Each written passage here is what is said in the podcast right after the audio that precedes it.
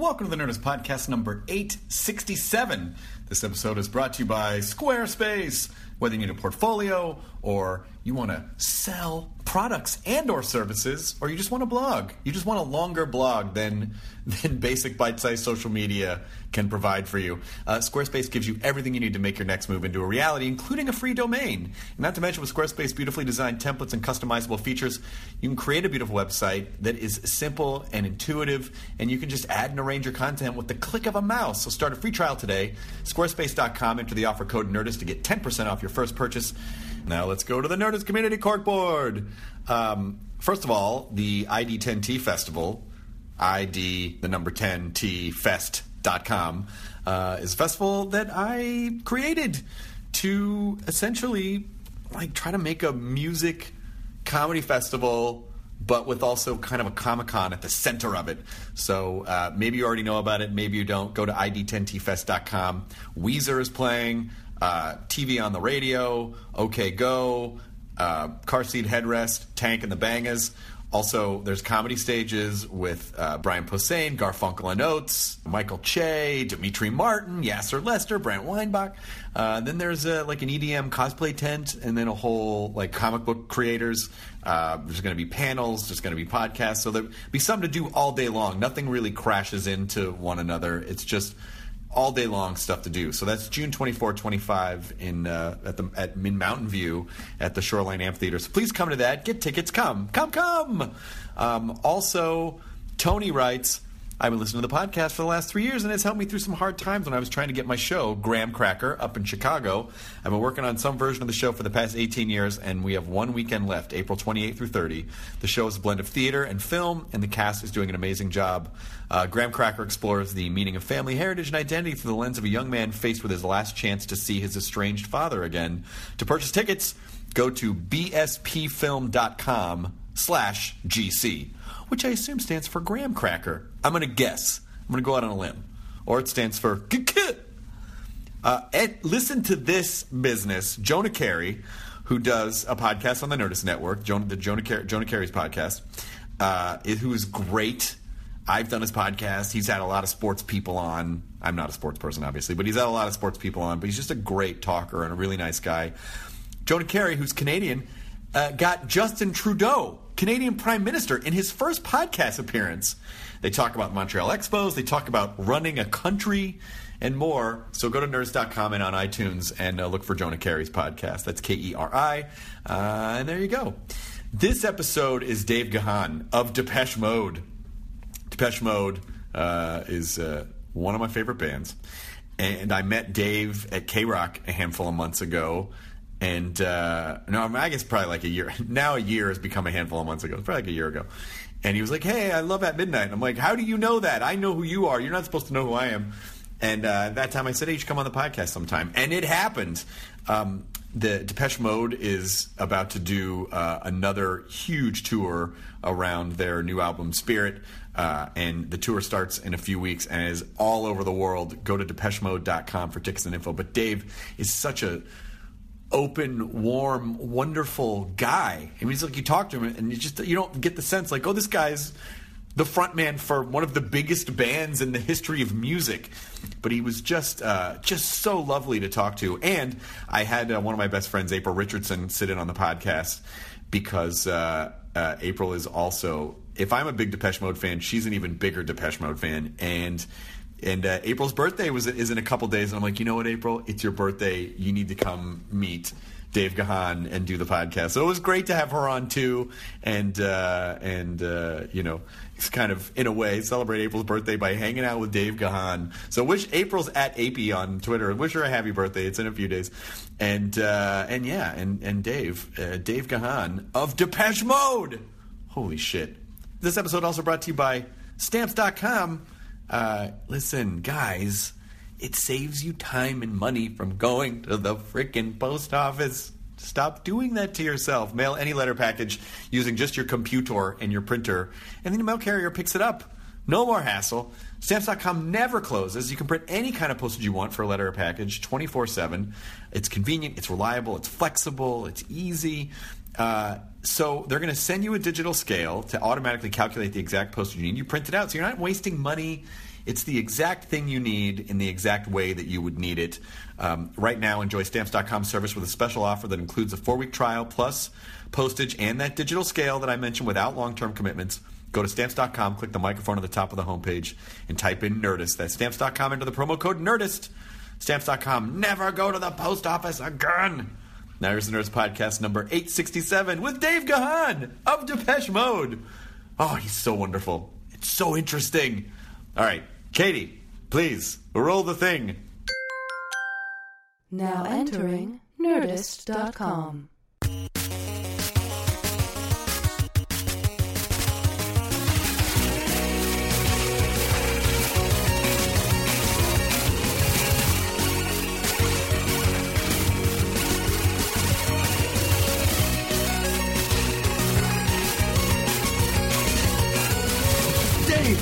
glad you're here. Yeah, cool. So last time I saw you was uh, a K Rock thing. I At think. the K-Rock Uh, thing, yeah. It was very early. It was really early in the Yeah, morning. you were there before me too. I as was. well, which was yes, I was. It because it's it's far. It's so far from where I live that I leave very early in the morning, and some days I could get there really early, or some days I could be late. I just don't know because of traffic. Today. But I worked at K Rock in the '90s when it was in Burbank, and it was in that weird. That's right. It was in that where you used to we used to have to go in the parking lot. Mm-hmm. If you drove in there and there was they'd announced it, there'd be a bunch of fans there and they'd drive us underneath. You'd have to go underneath and then go up. to Yes, the I thing. never really went in the front door of that place, but yeah, they were there for a long time, and then years and years ago, um, it's funny because the other day I was listening to the radio, I was driving to rehearsals, and um, it was who used to be at K Rock, DJ.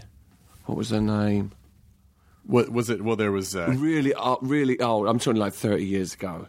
oh, I don't. She was. Um, it wasn't Tam. Dusty, Str- Dusty Street. Yes. Oh my god. and, and she was on like the radio. And seriously, I was like, "That, that can, can that be her?" Because I, and, and I guess it was. She was doing like uh, she was on like uh, th- those shows of like classic vinyl. Yes, yeah. The Sirius absorbed Sirius, like all the everyone, like all the K Rock guys, all the MTV people. But she used to be. It was K Rock was like a tiny little room, like it was just above somewhere, or this little like above a garage or something. Oh, my And we gosh. got same as same as in New York when it was like there was like WDRE and Right. stuff like that. With these, you had to go out to Long Island oh my god, and uh, and do that stuff when radio was. a thing. it, it was I think people listen it to it. was different, wasn't it? It ma- it's sort of like I don't know. It's different now. It's I don't, I'm not saying it's bad now or anything. It's just it's just really different. Well, there was definitely a hit machine going Yeah. on in pop music, but Yeah. you know when K Rock is like coming out of punk and Brit and Brit alt rock and like everything that we all got in the Mm-hmm. early '80s here in the states, K Rock was. It was know, the one. Yeah. It was the one. It was the one. Yeah, and it was very, I guess, much more alternative. Yes. Then it was playing stuff that you would not hear on the radio, like on the Right. mainstream radio at all. Yeah. Same as WDRE in New York. That was what they were like as well, and predominantly that's the only places we got played.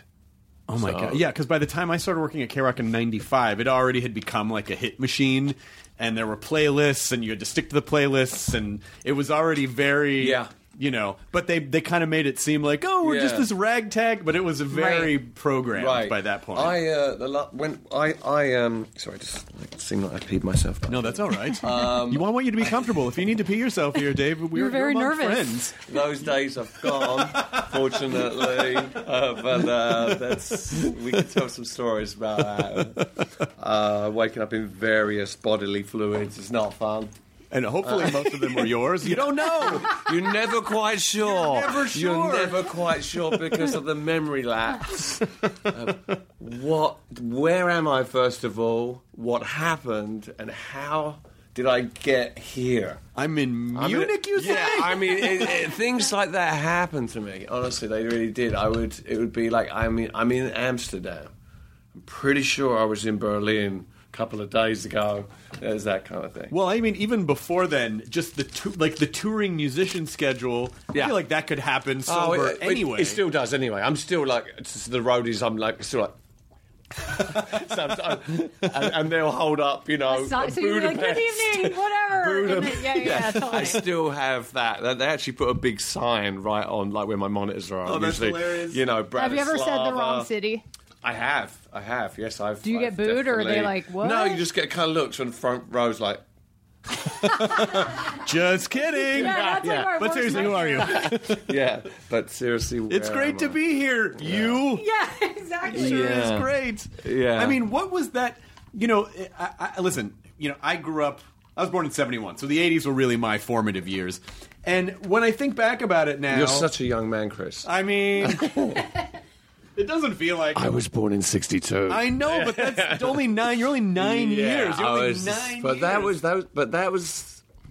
You know, I was lucky to be born at that time because by the time I was getting to be a, to just my early teens, like 11, 12, music was pretty cool in England. Oh yeah. Oh, yeah. you we got the just we got the time. Pistols and the Damned and all these. But, but but before that, of course, I had Bowie and I had T Rex and I had Right. you know so and then suddenly, you know, Johnny Rotten was on TV and, and my mum, I hate you know, was like, oh oh, he just he just.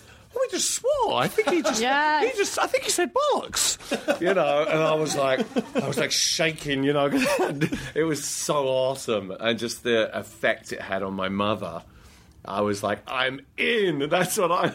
I'm doing this. This is what I'm doing. Well, it um, totally like that era of.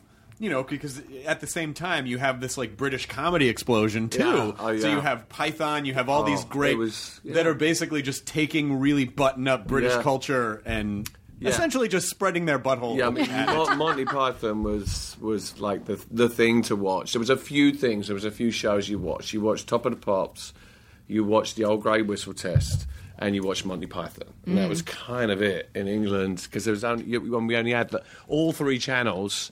We had three, BBC One, BBC Two, and ITV, and. And they all ended at about like eleven thirty as well. So you, if you still watch it, just suddenly went to this little dot, like, and you're like, oh, that's it. Please come back. Yeah. Oh, I guess we better go out and vandalize now. Please come Yeah. back. Yeah, exactly. Yeah, everything everything closed early in England. Like all the bars, closed, everything closed early back Every- then. everything. Nothing on, on Sundays. Um, yeah. I was reading that you were well. You, I, and if you don't want to talk about any of this, please don't worry about it. We'll cut out anything you want I, to talk about. I'll, I will talk about anything, Chris, if you give me a drink. Well, the this this when I was uh, when I was really kind of digging around, like I don't really know that much about Dave's backstory, but to find out that you didn't know who your biological father was for the first handful of years of your life. No, quite a few years until my stepfather died when I was nine, actually. And I, think it was because I was the young, my my sister was older than me, and they probably had kind of was. They tell me now that I did know this, or like you know, but I was too young to understand. But I definitely felt like because my my stepfather also my mother remarried. My father left when I was like six months or something. So my mother remarried, and then my my, my, stepfather, I thought was, was my dad, had two younger brothers. So um, Pete and Phil, my brothers, and um, so, and of course he was very affectionate to them. Sure.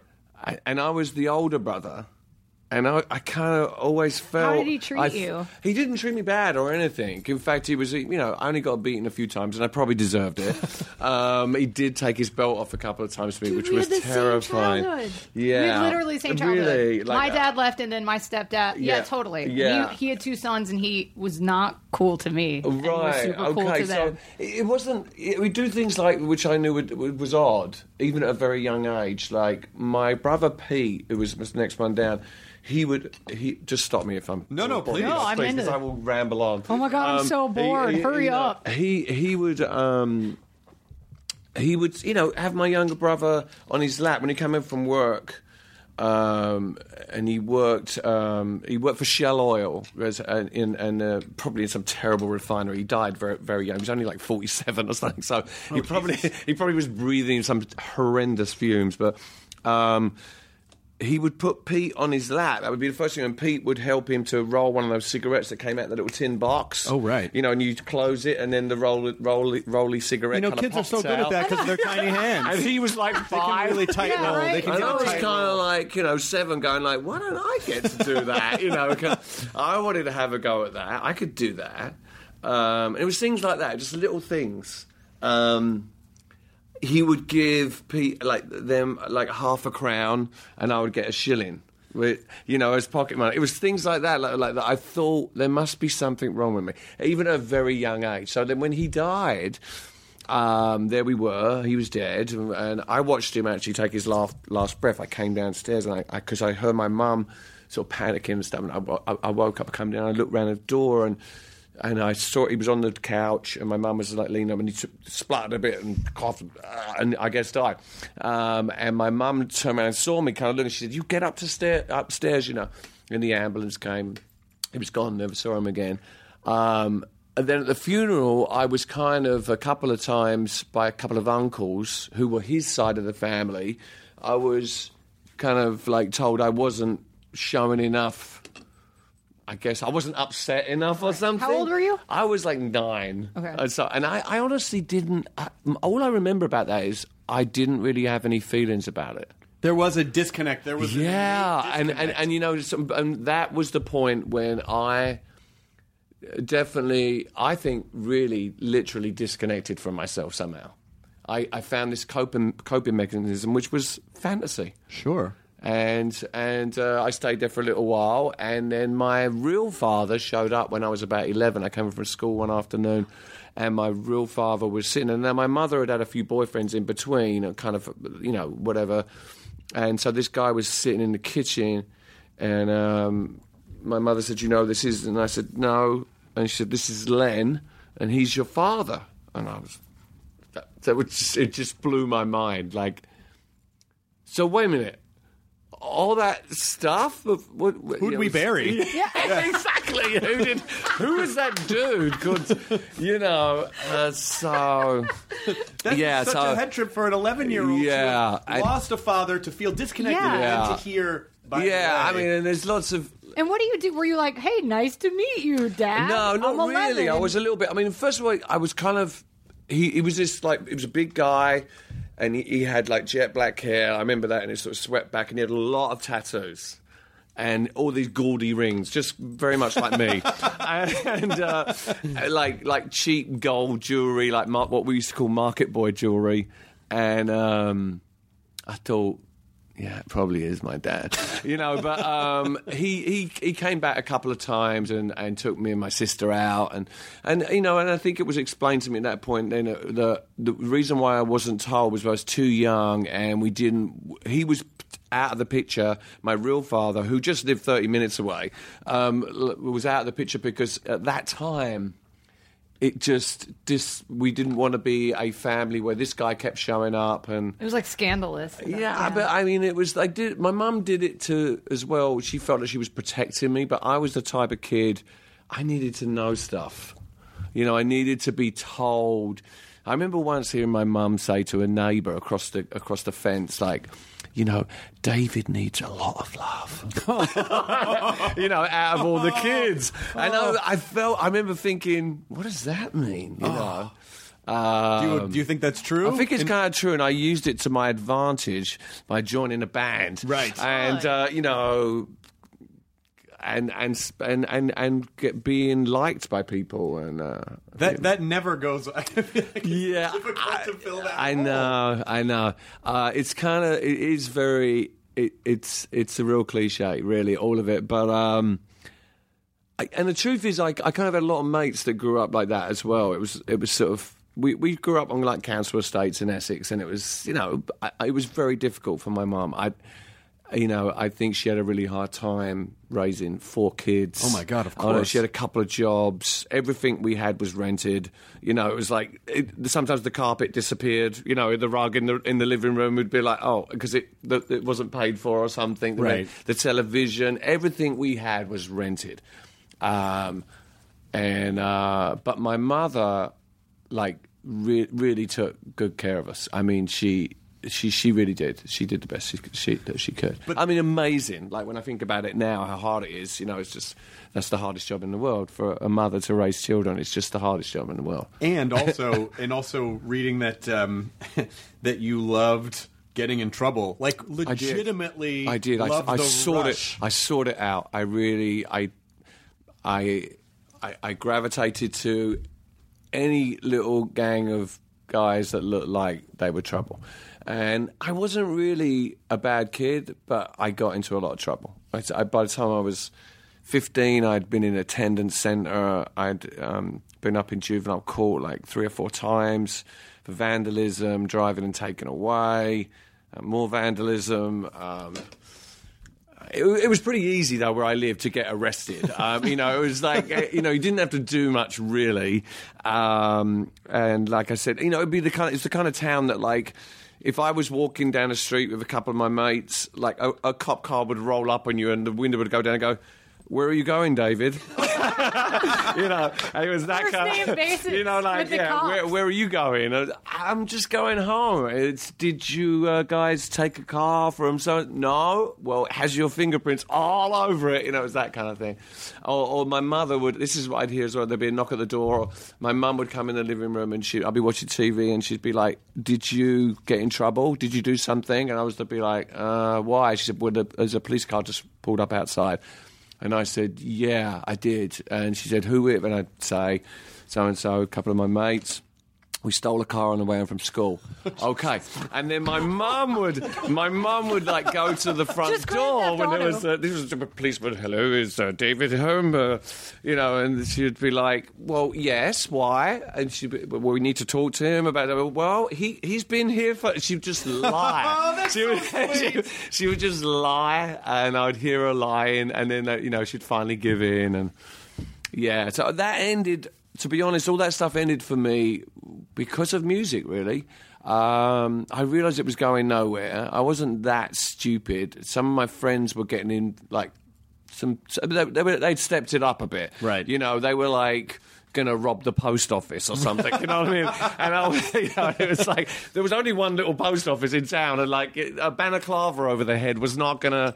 You, you're like, you guys already know us by yeah, our you names. go in there, it'd be like it'd be You like Mrs. Jones this. from next door. She'd be like, David, just go. Who is this David person? Yeah, No, I don't know I- what you're talking about. I'm Devin. It was a bit like that. It's like, um, so I kind of was lucky. I, I kind of got found a group of friends that were going up to the East End of London and and were going to see some bands and.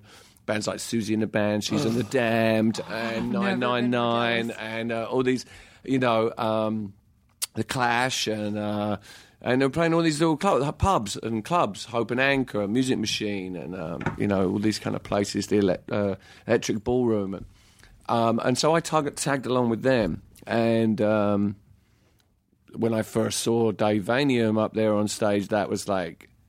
I'm gonna do that, you know. God, it was it. like uh, it wasn't anything about the way he was singing or the music really. Oh, I love, I love the Damned. I mean, it was my first real love. But uh, I was a member of the fan club. They sent me a rubber bat. um, and I, and um, but when I I'd watch Dave Vanian like stalking the stage, and um, I was like, I, I can do that.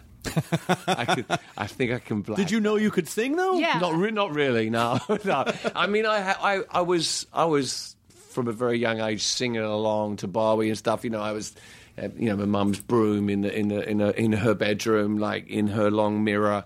You know, I was that kid, definitely pretending to be someone else from a very young age. Sure. And um, yeah, when I when I got the uh, when I got the memo that I could actually do it and blag my way into sort of bands, um, when they asked, "Can you sing?" I of course would be, "Yeah." I just, um, and so I was in a bunch of different bands uh, that amounted to nothing. The Vermin. Um, Great name, though. Yeah, the Spurts.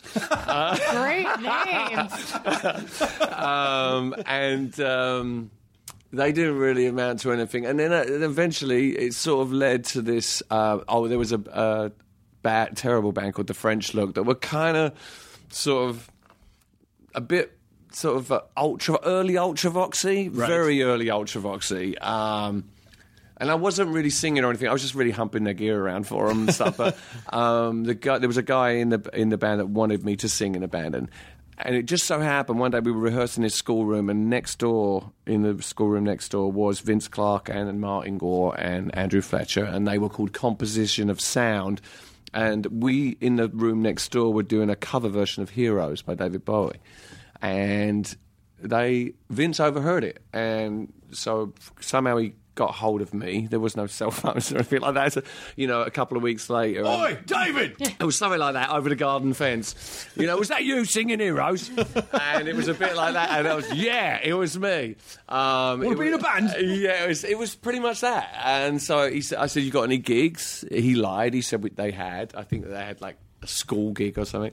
Um, so that was, I'm thinking 19, end of 1979, 80, something like that. Yeah. I mean, it's when because I'll watch a lot of, um, I'll watch a lot of like I'll go down these YouTube rabbit holes of like old. It's like you're I, watching. I do the same do the same thing. It's like, oh, look at the Talking Heads in 1976, or, or like Siouxsie and the Banshees, and you see, Yeah.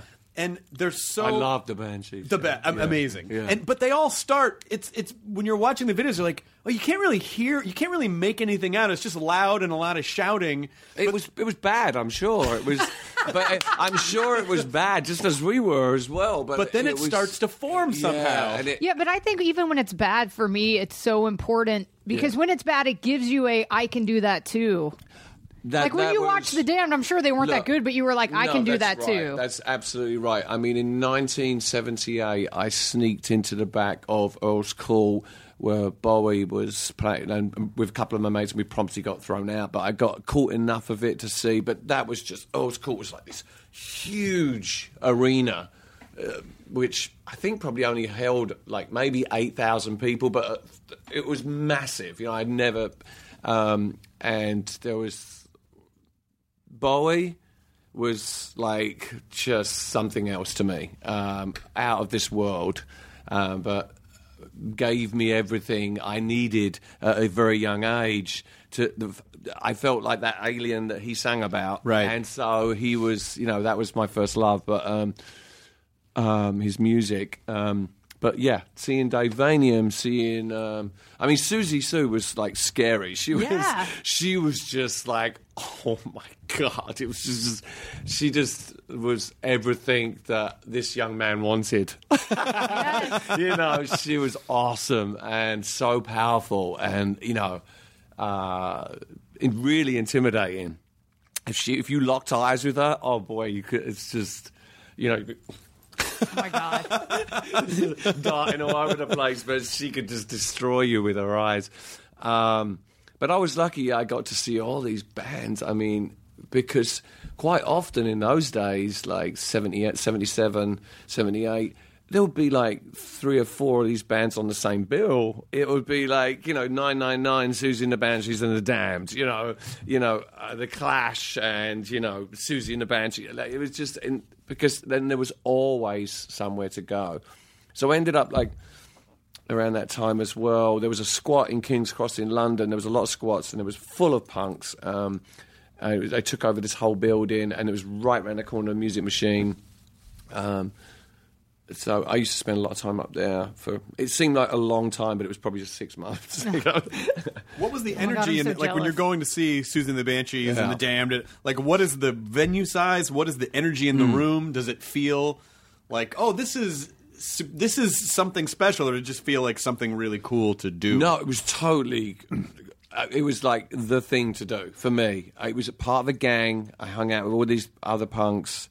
Um, Did you guys feel like you were on the ground floor of something that's like yeah, this is going to you be didn't important? Know it. You didn't know it. At the, you know, too young to know. I mean, I was like fifteen. Oh, 16, gotcha. You know, but but I, but I definitely was part of something that you know nobody else understood. right. Um, and we were like hunted down by people at that time as well. Like if you if you had different color hair and you were a guy, and I had like you know I had purple hair, I had orange hair, I had white. hair, You know, you chased home literally from like get off the train, and the yobs would see you. You were literally chased chased all the way home. If they caught you, you'd get quite a beating.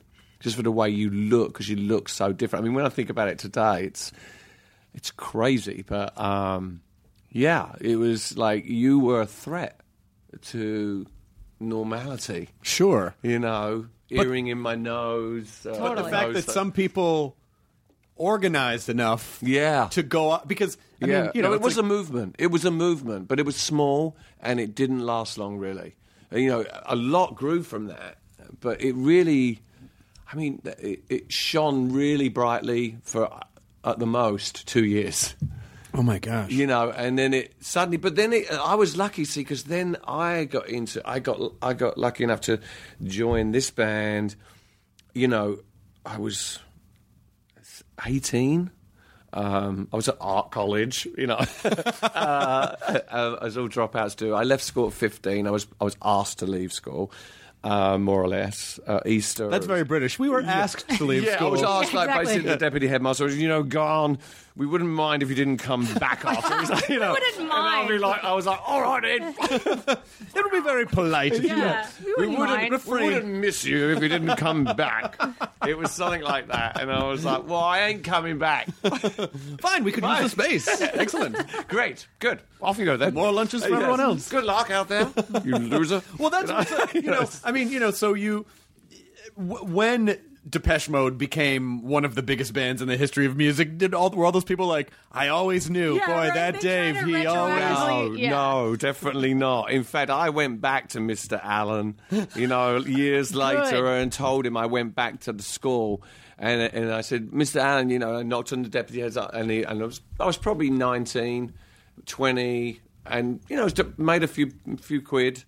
Uh, done it, maybe bought my first like Escort XR3i or something. Oh, nice. Yeah, you know, like pulled into the school next to his little two Renault 2CV, you know, and his, Totally. teacher, his teacher car, and uh, told him, I was like, remember when you said I would amount to nothing?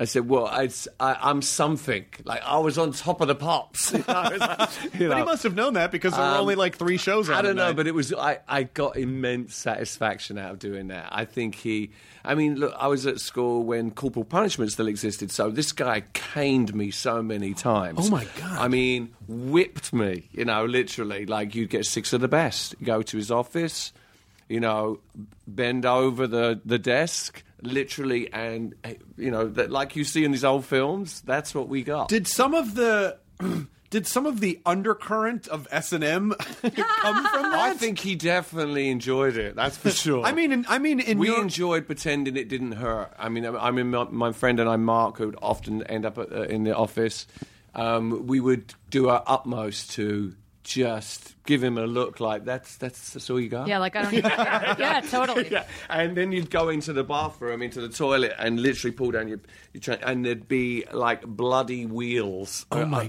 God. It was brutal. I mean, and the, the worst one though was a, a wooden ruler across the knuckles. oh Jesus! Yeah. Like when they hold out your hand and just whack it across. So it was a little while after I left school that then that was outruled. I think, and in England it was like Which is too bad because you realize how well it worked. My mother used to 100 say- million albums Well, worldwide. Don't lie, Dave. It certainly made. He whipped you into my- shape. my- I used to go home and say, "Mum, you know, Mister, I, I didn't really do it." She said, "Well, you probably deserved it."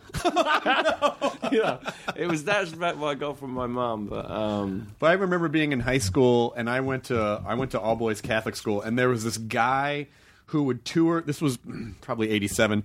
There was uh, a guy who would tour around all the like the the Catholic schools, I guess, and he had a list of songs called the Dirty Dozen. Oh, nice. Do you know what that? Do you remember that at all? Do you remember what that was? I mean, it sounds vaguely was basically familiar, Like, where it was like- these are songs that are negatively influencing Yes. your kids. Yes. and all the songs were fucking great. By the Yeah, way, I feel like it was is a list just of my favorite songs. I, I was like, why are they? They're just Yeah. advertising great songs to, Right. to kids. But there was a Depeche Mode song on oh, yeah, there. it was probably like Master, and Servant. so, Yeah. it was we got a lot of stick for that song. It was. I, I- we didn't really get it. I mean, the video was pretty. You know, masochistic, I guess. We were all kind of chained up and being like pulled around. We did the video in Berlin, I remember, and it was pretty bizarre. Actually, now I think about it. Um, but you know, that was we. Yeah, we were odd. We were odd guys. You know, we were all odd, and it was lucky that we found each other. Um, we definitely were weird. Um, you know, we liked Iggy and the Stooges, and we like it was you know it was stuff that we liked. Martin was a bit more like he was also already heavily influenced by Kraftwerk, and and he was this. But we both had Bowie in common, um, particularly Heroes, Low, Station to Station. But Ziggy Stardust by far was like our.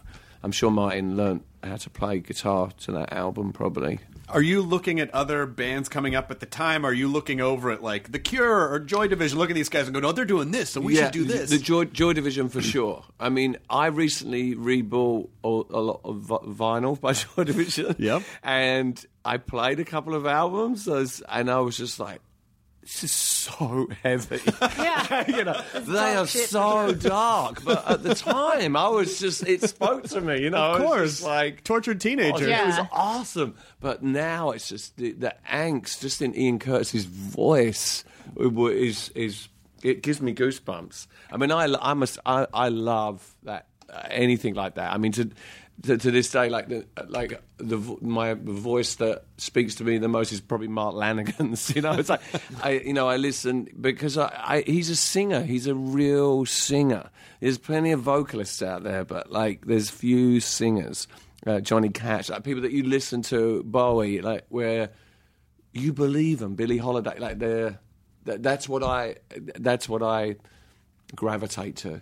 If I believe the singer, I'm all in. Yeah. you know, I'm all I'm all in. So But it's amazing that you were Ian able Curtis, to well, yeah. navigate the because it would have been very easy to just have been an '80s band. But Yeah. then when I went when I was in college, I remember we played um, in my my roommates and I. I don't know for whatever reason we had a ritual every morning. We would play "World in My Eyes." Like in the in the first thing in the morning, like to get everyone up. Yeah. just that. and I would always hear it that beanie, and, I, and I would know it was time to Yeah. to wake up. And every morning that song, like so, you guys you were able to tr- basically be timeless. And so, how do you? I mean, maybe this is an impossible question to answer. How do you do that? How do you? Well, we never wanted to. We, we, we didn't fit in with a lot of the groups that sort of came out the same time as us. We definitely felt like we had much more in common with The Cure than, say, at the time, like Duran Duran or Right. you know the other bands that were were having great success. To be honest, at that time, we kind of we, we were having success, but we weren't like we definitely weren't mainstream. Not even in England. In fact, the more we kind of were pushed in that direction, the weirder we got. and I don't know if that was something.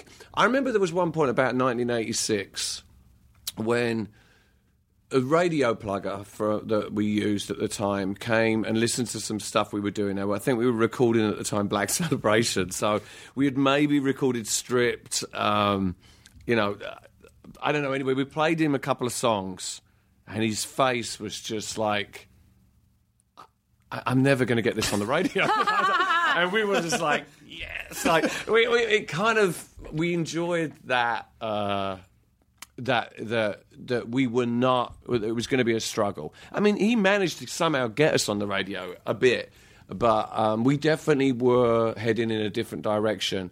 We were performing more. Um, we certainly were a band that was, we were touring a lot in Europe and uh, we'd been to the states a few times, and we realised that we were creating like a cult following, Right. That was way more important to us than being on the radio. Right. It re- it really was.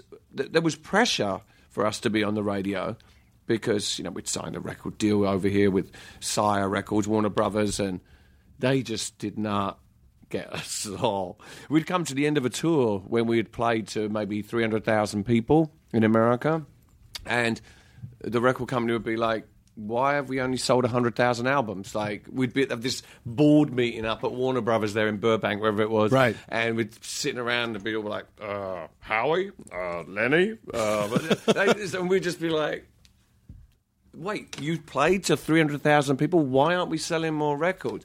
That wouldn't be the question we'd be asking.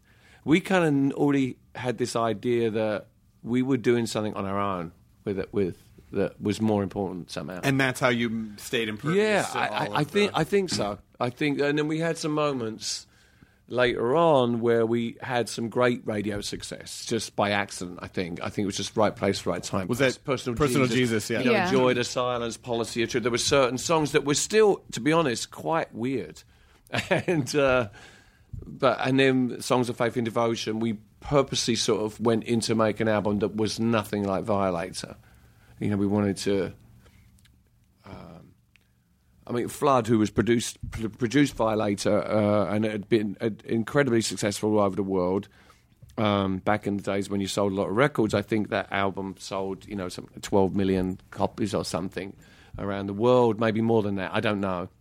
Um, but we wanted to go when we were, uh, go back into the studio. We we did not want to make Violator two.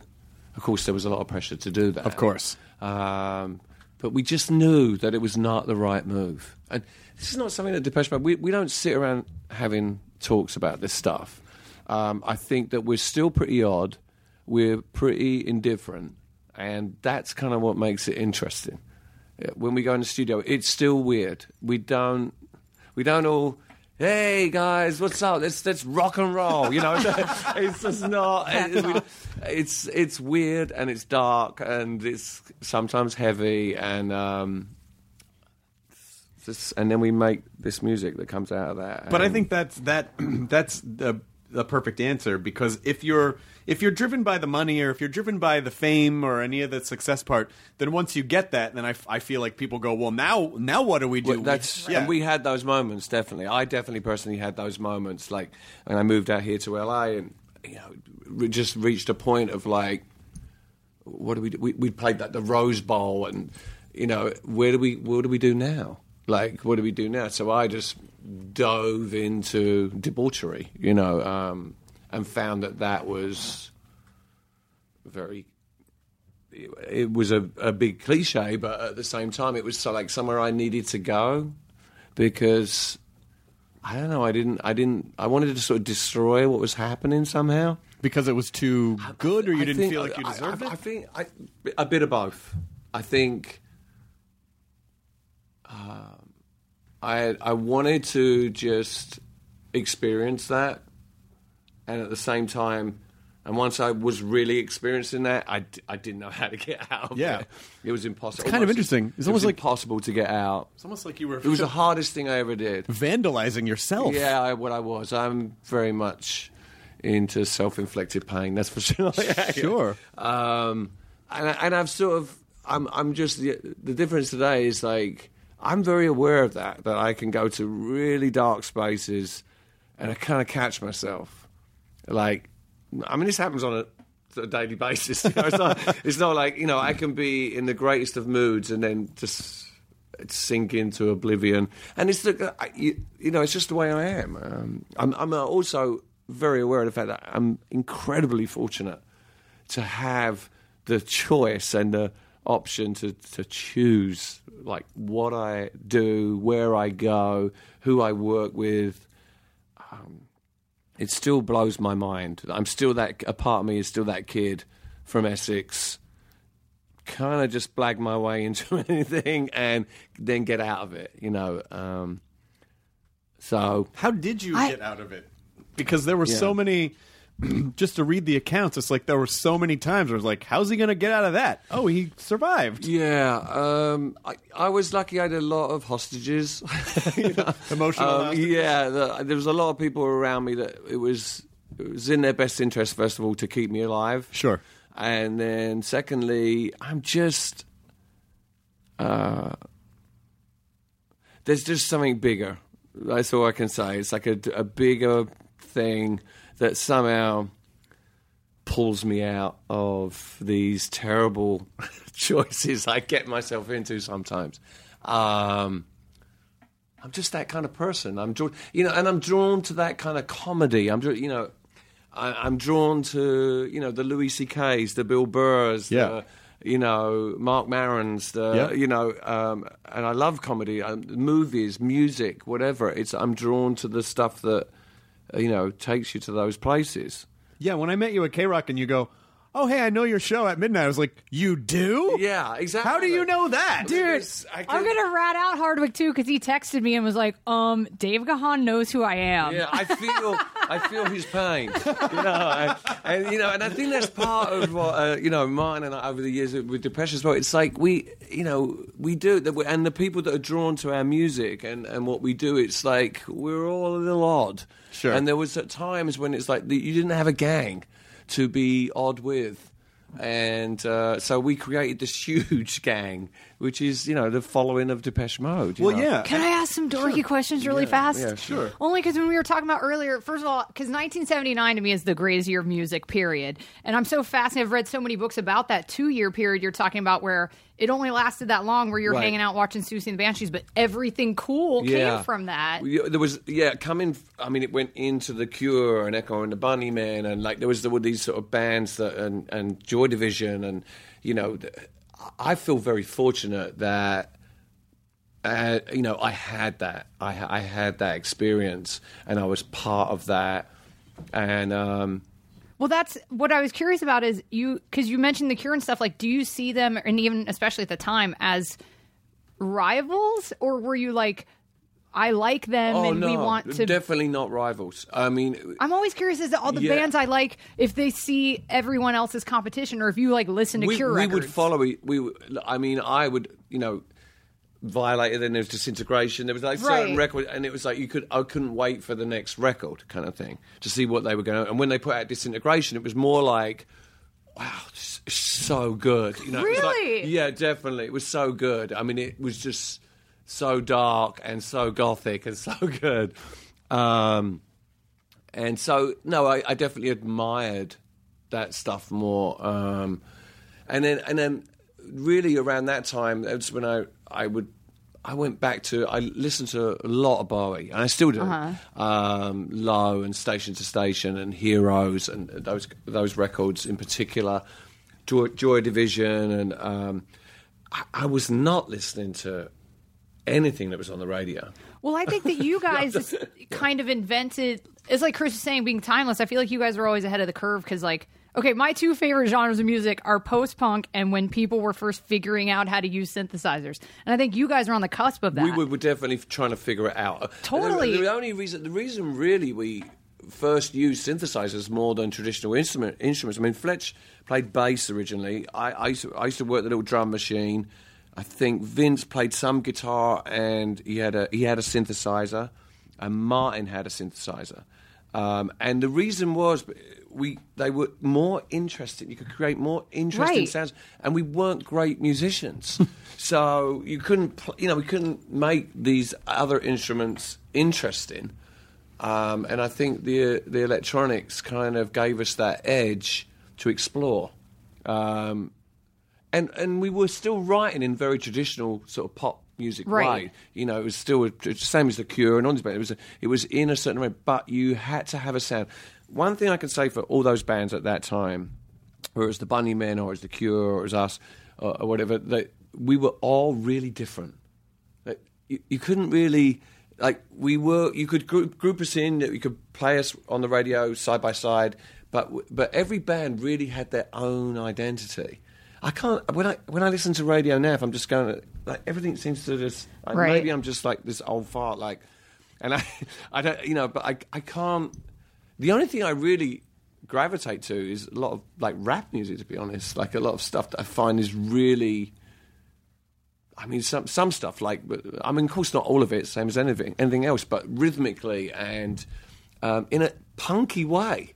It's like it's like uh, modern blues or something. Or fucking with. I mean, it's, mean, it's just that idea of like fucking with whatever the system yeah, is. I, I think so. I think there's something about it that I find is really ballsy and. Uh, Well, also with rap, it's so much of it hinges on the personality and the Mm-hmm. story of whoever the the lead guy, like whoever. If it's just one guy, Yeah, there's it's real like characters. it's his story. It's Yeah. his. You know, it is. It is. Yeah. It, it's it's character and story, and, Yeah. and you know, if, if he's telling an authentic story, then like you said, you know when someone Would- means it. But that happened. It was, I, I guess that happened in New York, and, and you know there was all this mainstream disco, and then all of a sudden in the in the, the sub in the, in the Bronx and in Brooklyn and these places there was these underground parties going on where people were like scratching and doing things that were interesting with with with disco records, Right. And but breaking them up and making break beats and doing stuff and creating like you, you know human drum machines.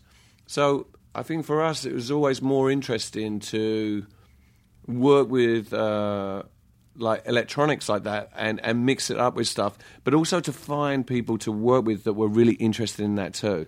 That were interested in um, that were new, innovative, that weren't necessarily, necessarily conditioned to the traditional forms of recording.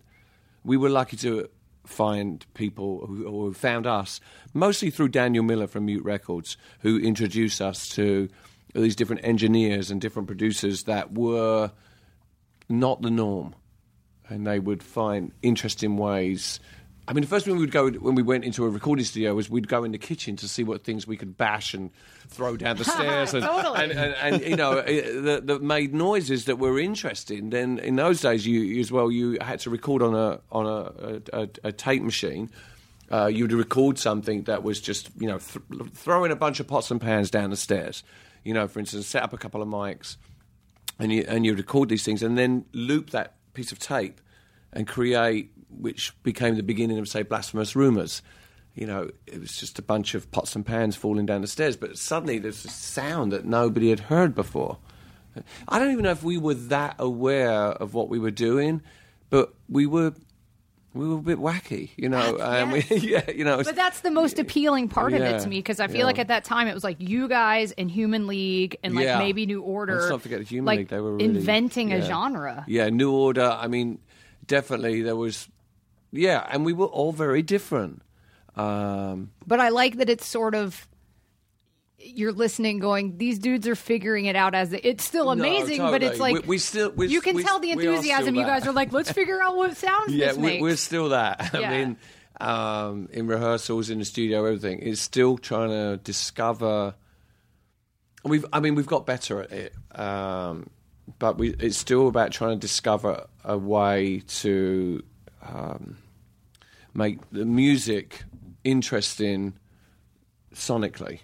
And that's the as a listener, like that's the most exciting thing to me. Well, that's that- the authenticity that I I'm like, oh yeah, these guys are excited to make new stuff. Well, I think it says a lot. I think when you can tell when a band covers something, like where their hearts are at, Mm-hmm. because sometimes it's like you mentioned Echo and the Bunnymen, they cover People Are Strange, but it was basically just like, well, you just covered it like the door. You just basically Yeah, did a uh, yeah, karaoke did. version. Was- I mean, yeah. like.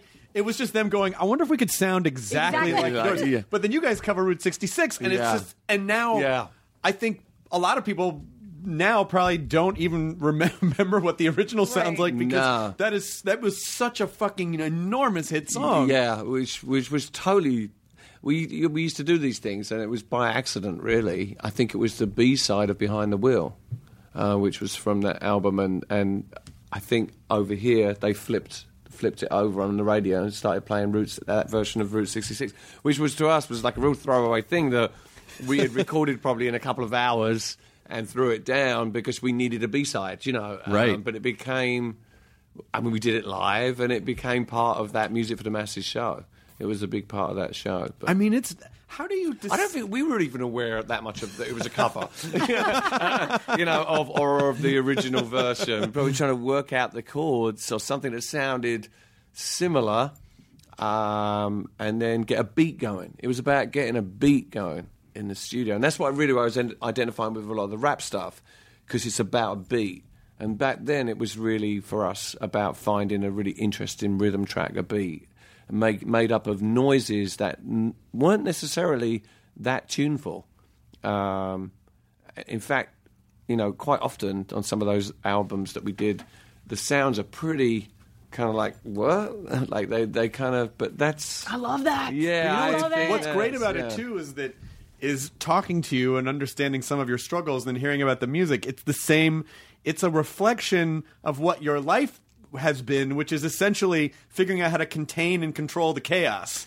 Yeah, and I'm still I'm still doing that. Like I said, the, you know the the beast, you know, as as it gets, you know, I can tame it a little, but it's it's definitely just just it's in me. It's part. It's there. I can. I have a great uh, talent in being able to destroy, and um, you know, and I try. That's the way I perform on stage as well. I I don't. I, I treat the stage with a lot of disdain. I don't, I, and I enjoy that. I, it's it's this why why is this happening? You know, it's like I, I and I have a lot of fun with it. I kind of my tongue is kind of firmly planted in my cheek, but at the same time, I really go there with the songs. Like the songs, and now when we've been rehearsing for this tour, um, they, they span such a long period of time. different songs like "In Your Room" or "Walking in My Shoes," or they represent a real period in my life, and I, I really go back there.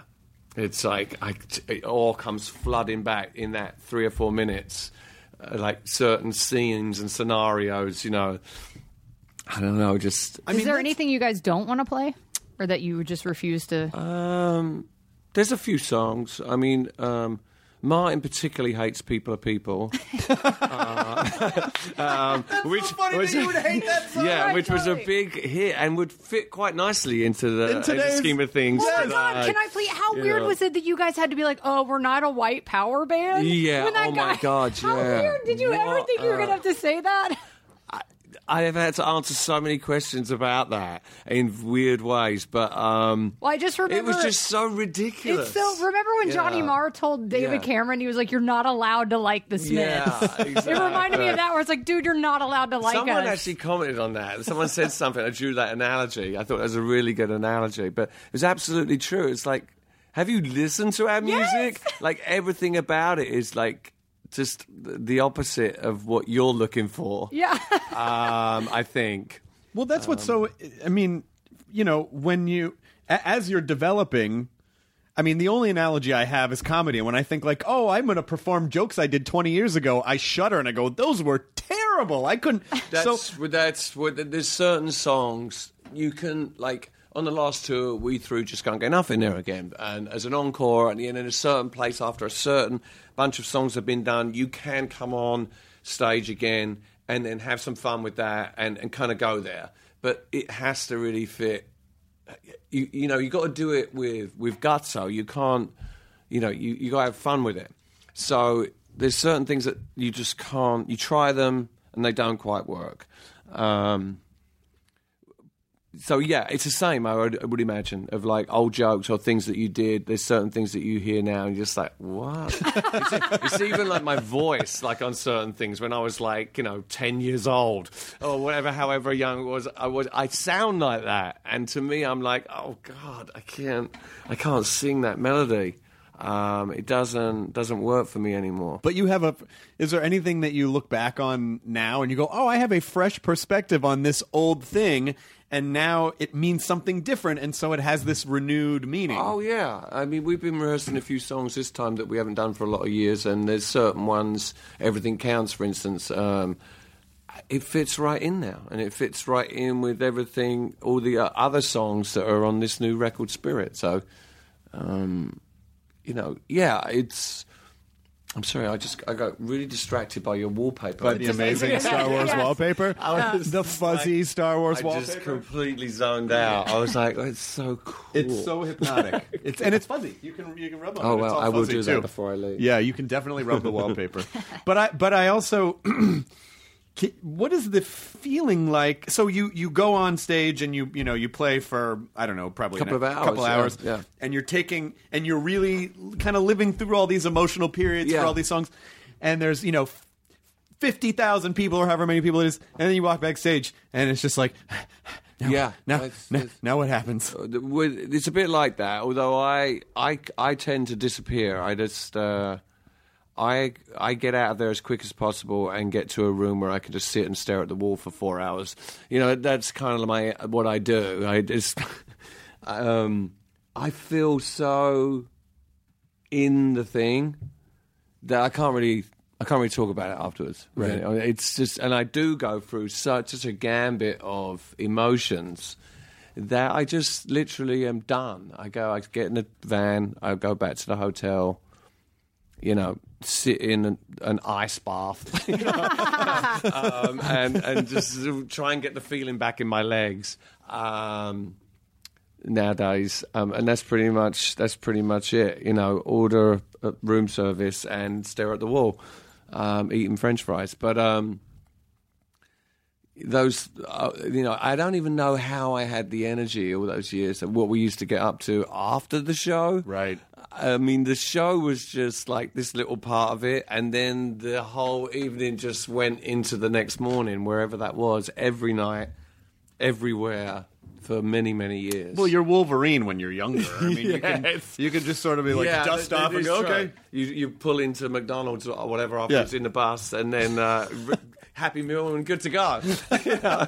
um, that doesn't work anymore. No, but, now uh, you have to worry about things like cholesterol. Oh my god! It's just just being able to walk. is- Well, it's you know like Uh. to be able to be a band for a Yeah. few decades and still be able to do a full show requires a lot. I It does. It's It like does. it's work. and I, It's- I enjoy that. I- You know, I, I, I enjoy that. I enjoy the challenge of that.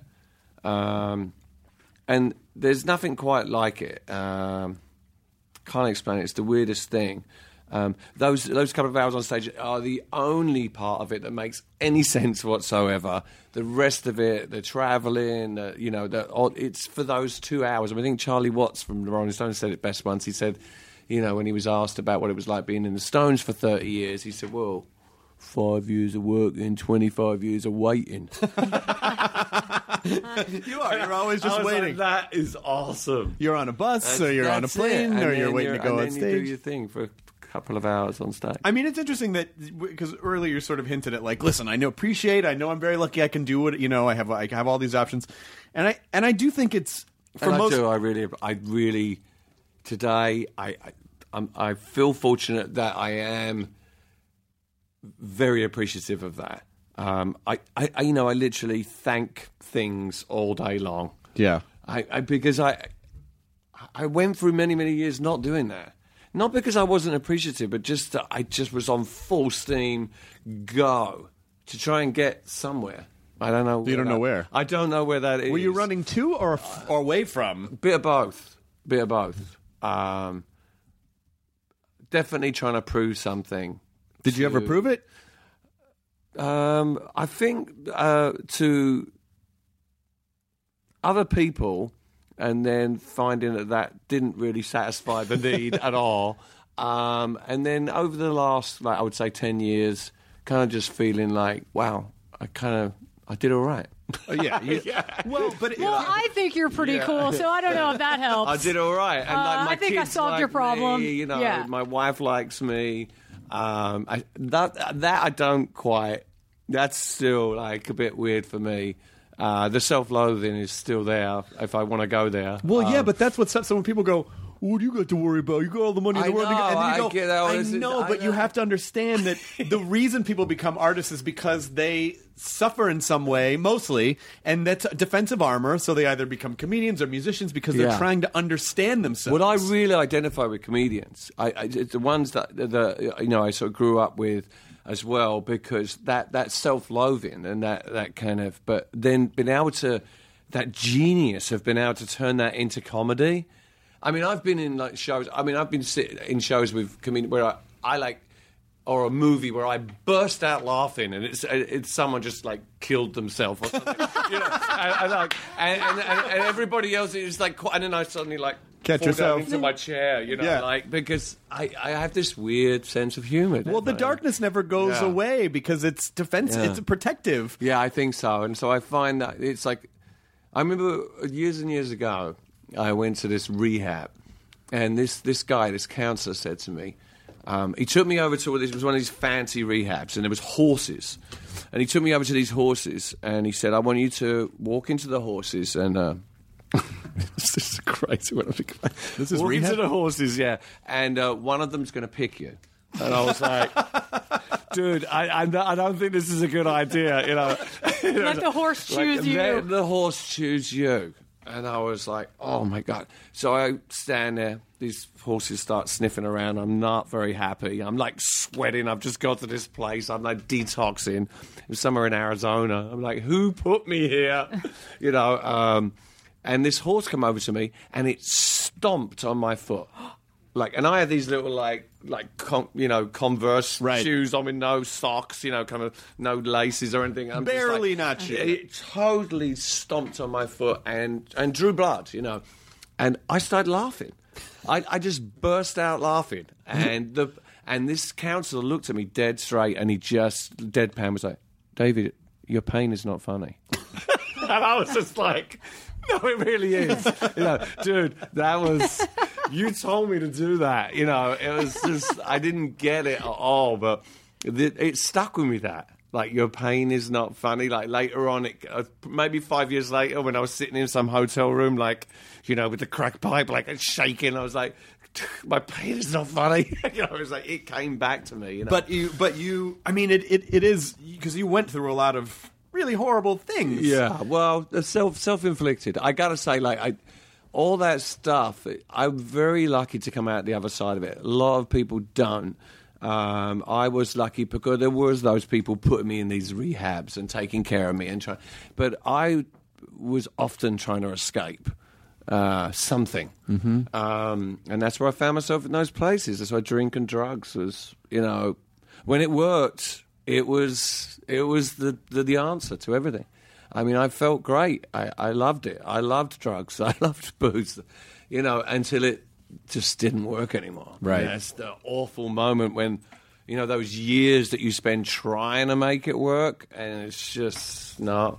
There's no place left to escape to, Oh, it was terrifying. except for the ultimate Oh, escape. and then rehabs and stuff like that. That was just like not my idea of fun.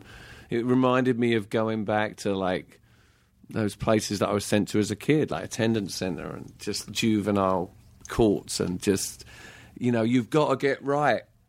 But I'm not right. You know, Right. I'm not- probably never will be. And I think the real key to all that stuff is, and I was lucky, was you do have to accept who you are and how you feel, and that it's okay. You you don't have to medicate. You don't. You just you know. Sometimes you feel like shit. You gotta. you- Sometimes you feel like shit, and you gotta find people that also feel like shit. and uh, you know, and and you kind of, you know, it's not like you have to wallow in your own pain, but like, you know, you gotta somehow find a place where you can find it amusing. Comedy help help helps me. with. Always did. Monty Python, whatever it was, it helped me. well, in in in in, the, in all comedy, there is a seed of something horrible. Yeah. Because it's Good comedy. Good comedy Yeah. because there's something. It, it's protective and it helps us commune. Yeah. and it helps us cope. It's got to rub you the wrong way a little bit too. I think. And so, were you when you would get to the brink of death and get brought back and come Yeah. through it? Would you wake up and go ha ha ha ha, or would you go ah shit? But I did both, but um, uh, most of the time it was like I was I was pretty happy to kind of feel feel good again. Oh, good. like just feel like good about myself or Good. whatever, like healthy or whatever for a bit until the next time. But um, yeah, that was a long process. Well, I'm glad that it. I'm glad that you. Thank you. I, because it's because you see- you're such a here. sweet, wonderful guy, and it was you. it was so wonderful to meet you at KROQ, and I, you know, and I I don't know if I mentioned to you about coming on the podcast at the time, but of course it was in the back of my head. I I think we said we'd get to get you. You, I think you might have mentioned it. I think I might have mentioned you it. know, brought it up. I'm so glad you did. Yeah. So well, thanks for having me. I am so Yeah. absolutely pleased and honored, and I had April come on because April is like, if any, I, April knows more about music than anyone, and I know quite a bit, but April, I'm is Hardwick's like, coolest friend. Uh, no big deal. she says Yeah. in her Gang of Four I T-shirts. mean, whatever, guys.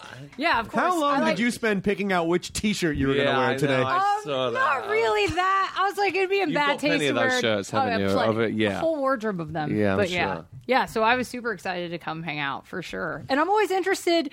I'm glad to hear you say. I s- this is going to be the dorkiest thing anyone's ever said. But I tend to feel bad. I'm like, I feel bad because you can't listen to Depeche Mode. Like, do you know what I mean? Where you're like, 'Cause you can't hear it You the can't same way. listen to your own band and be like, Yeah, I this is so great. And it's funny you say that because people, I, I, I never listen to my band. I mean, like, because when you, you? work on it, you, you do the thing. I mean, I actually only ever listen to a record that we've done before when we're making a new one. Right. And I sort of will reference. you can't like the objectively. you know, and I kind of go, wow, it's we we, we really did we, we did that different, uh, you know. And so yeah, I, and then when once we're performing, that's a whole that's that's so almost like a different band. Right. Again, it's like another thing. Uh, But it's cool to me to hear that you don't see other. I always think of my favorite. I'm like, oh, do they see them as rivals or are they like competition? But it's cool to think of you being like, no, I listen to the well, Cure. that's also I don't that's hate also them. how innovation works. When you're Right. open to, I think there is a healthy form of competition, which is not ever. I must destroy everyone to succeed. It's Right. Oh, they're doing that, so we should do this. And oh, wow, this is like yeah, that's how was- there innovation was, drives. There was definitely that in the certainly in the eighties with certain certain bands like around that time. Um, it just they kind of lifted the bar, and you were like, "This is we were in with this group. This this is this is our gang." Not this other thing that people kind of, and, and I think that was what was odd about us was always that uh, people never could quite put us in like a category, and so we weren't rock and we weren't pop. You were we just weren't- Depeche Mode. We were Totally. Depeche Mode. Yeah, it was I like- swear to God, I this is not. yeah.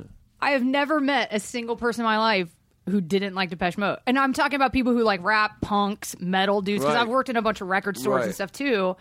And you guys are like the Tom Hanks of bands, Right. where it's like no one doesn't cool. I'll like take you. that. I'll no one that. doesn't like you. Well, take that. thank you so much for being here, Dave Gahan. Thanks. And You can come back whenever you want. Spirit is the album, and you're about to do a massive tour. Yes, we are. We are. We we set off. Actually, we're doing some. Uh, we're actually doing a little show on Wednesday night um, at the Masonic Hollywood Forever. thing. Nice. Just for an hour. Yeah. So maybe we can hook you guys up. I mean, Yeah, maybe. Yeah, maybe. Maybe. so. It's just it's just like a half show. We're doing like maybe an hour or something like that. But it'd be fun. I think we could be there for. I Yeah, that would be there for cool. I- I'll clear my schedule. Okay. and then we're off to Sweden. We're literally the next day we start in Stockholm next week. Um, and we're doing all these huge stadiums across Europe first, and then we uh, we do North America in the uh, what uh, we call the fall. All, all the dates are DepecheMode.com. Yes. You're welcome to come back anytime you want. Spirit is a new album. And uh, thanks for being here Yeah, today. man. It was Thanks an absolute pleasure. Cheers. Cheers. Thank you very much. Enjoy much. your burrito, of everyone. course. Thank you. Now leaving Nerdist.com. Enjoy your burrito. This episode of the Nerdist Podcast was brought to you by Silicon Valley Season 4, now airing Sundays, 10 p.m. on HBO, or you can watch on the HBO Go or HBO Now app. Uh, changes in the air. The Pied Piper guys pursue their video chat app, Piper Chat. This season, one of the best sitcoms. Well, is it really even a sitcom? It is a situational comedy. Uh, one of the best comedies in the history of television, I think. Uh, Silicon Valley, HBO. Watch it.